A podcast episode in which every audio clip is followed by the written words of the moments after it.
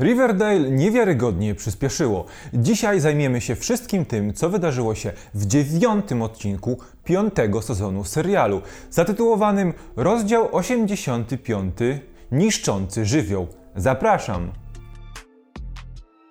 Cześć, witam Was bardzo serdecznie. W tym materiale porozmawiamy sobie o wszystkim tym, co wydarzyło się w najnowszym odcinku serialu Riverdale.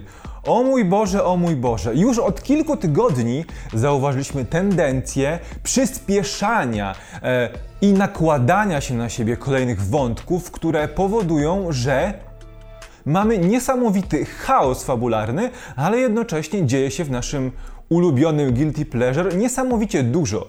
Zastanawialiśmy się, kiedy po przeskoku w czasie dojdzie do tego momentu, że faktycznie akcja wskoczy na wyższy bieg i dostarczać będzie nam coraz e, więcej, coraz bardziej dziwnych rozstrzygnięć fabularnych. No i jesteśmy właśnie w tym momencie. A odcinek numer 9 piątego sezonu, czyli rozdział 85, po angielsku Destroyer, a po polsku Niszczący żywioł, dobitnie nam to uświadomił. Widzimy wyraźnie, że w tym odcinku stworzyły nam się trochę takie pary bohaterów, które próbowały rozwiązać jakieś zagadki. No i właśnie do tego sobie przejdźmy. Rozpocznijmy od y, cliffhangera z ubiegłego tygodnia, kiedy Polly zadzwoniła do Betty i Alice i poinformowała, że żyje. Nasze panie z rodziny Cooper pojechały y, pod wskazany przez Poli adres, którym okazała się budka telefoniczna i znalazły potłuczone szkło i mnóstwo krwi. Na początku tego odcinka dowiedzieliśmy się, że jest to krew zgodna z typem krwi Poli, a więc wszystko wskazuje na to, że Poli nie żyje. Jednak Betty nie powiedziała o tym swojej matce, która wydawała się już wystarczająco mocno zdewastowana tymi doniesieniami.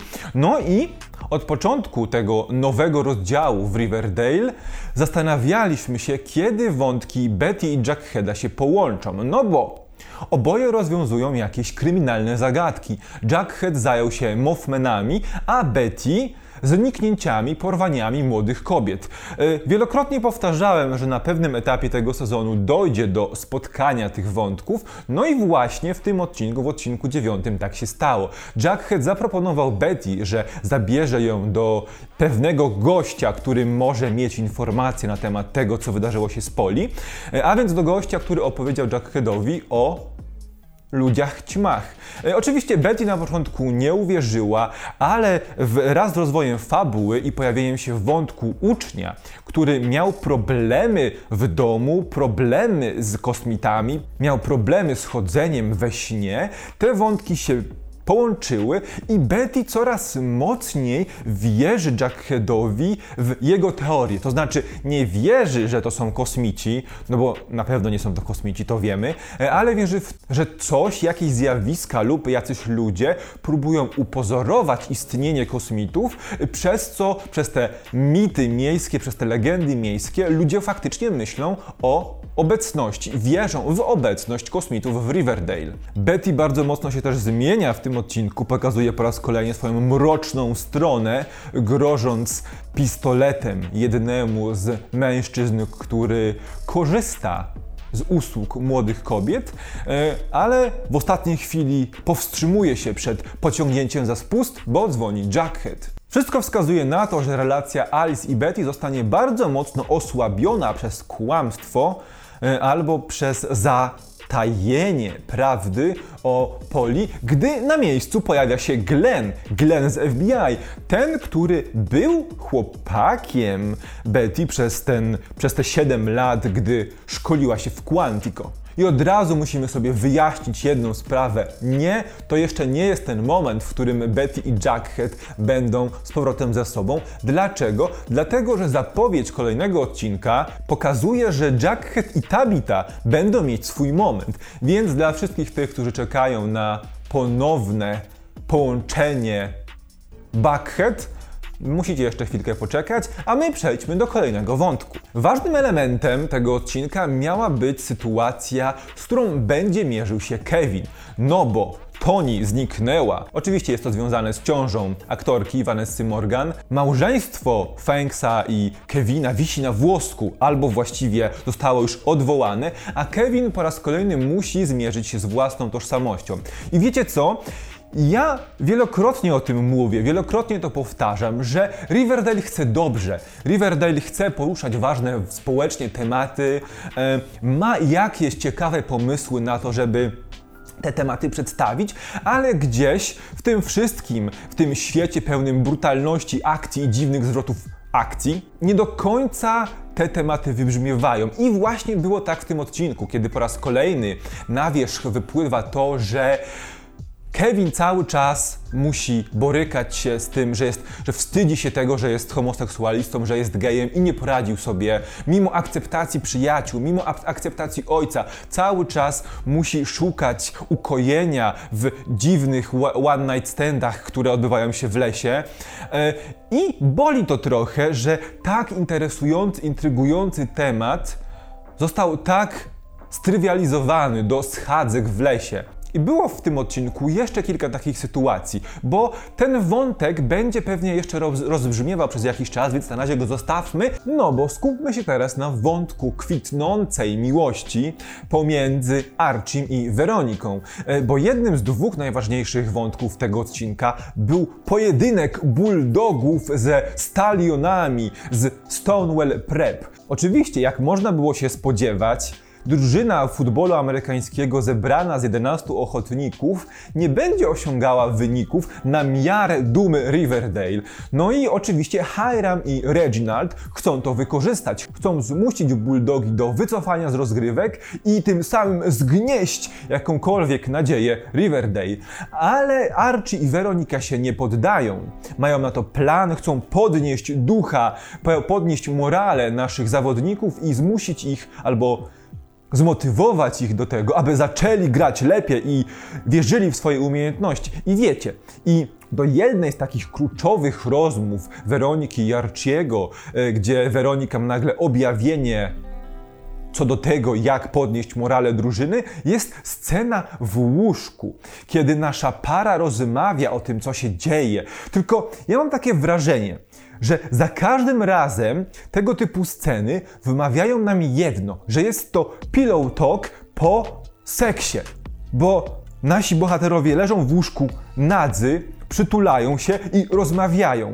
Serial cały czas wmawia nam, że do takich rozmów dochodzi wyłącznie po namiętnym, intensywnym zbliżeniu. Nigdy nie bywa tak, że nasza para przychodzi zmęczona po całym dniu pracy, po całym dniu, podczas którego radzili sobie z odbudową miasta, kładzie się zmęczona do łóżka i Wówczas ze sobą rozmawia i dochodzi do wniosków i planuje kolejne wydarzenia. Nie, serial za każdym razem chce nam udowodnić, że to są, że ich libido jest tak wysokie, że rzucają się na siebie, a dopiero później, po tym jak już ten zwierzęcy instynkt opadnie, dopiero wówczas zastanawiają się nad przyszłością i kolejnymi krokami. To jest trochę głupie, bo ten odcinek już w trzeciej minucie, w trzeciej minucie pokazuje nam scenę, w której Archie i Weronika się całują. Ale, ale, takich głupotek w tym odcinku było więcej, no bo Reginald najpierw wyzywa na pojedynek Archiego jako